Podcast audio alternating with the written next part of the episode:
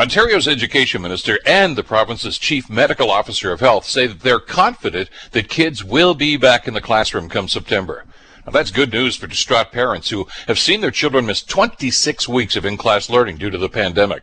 The main reason for their optimistic outlook here is the impressive uptake on the vaccination rollout here in the province.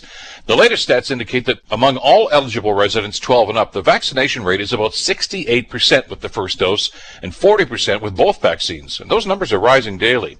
Now, impressive as those numbers are, there's still a lot of work to be done by the government to create a safe environment for students. Look, it's highly unlikely that students under 12 will have access to vaccines. So we're back to the issues of proper ventilation systems in schools, PPE for students and teachers and staff. Last year, when the government made a similar announcement about reopening schools, you may remember they did not lay out their plan until late August. And when it was obvious that they hadn't really followed the recommendations from Sick Kids Hospital, parents and teachers were justifiably upset. The result well, was an ugly battle between the government and teachers' unions, and the children were the collateral damage. To avoid a repeat of that confrontation, the government needs to give us the details of their school reopening strategy sooner than later.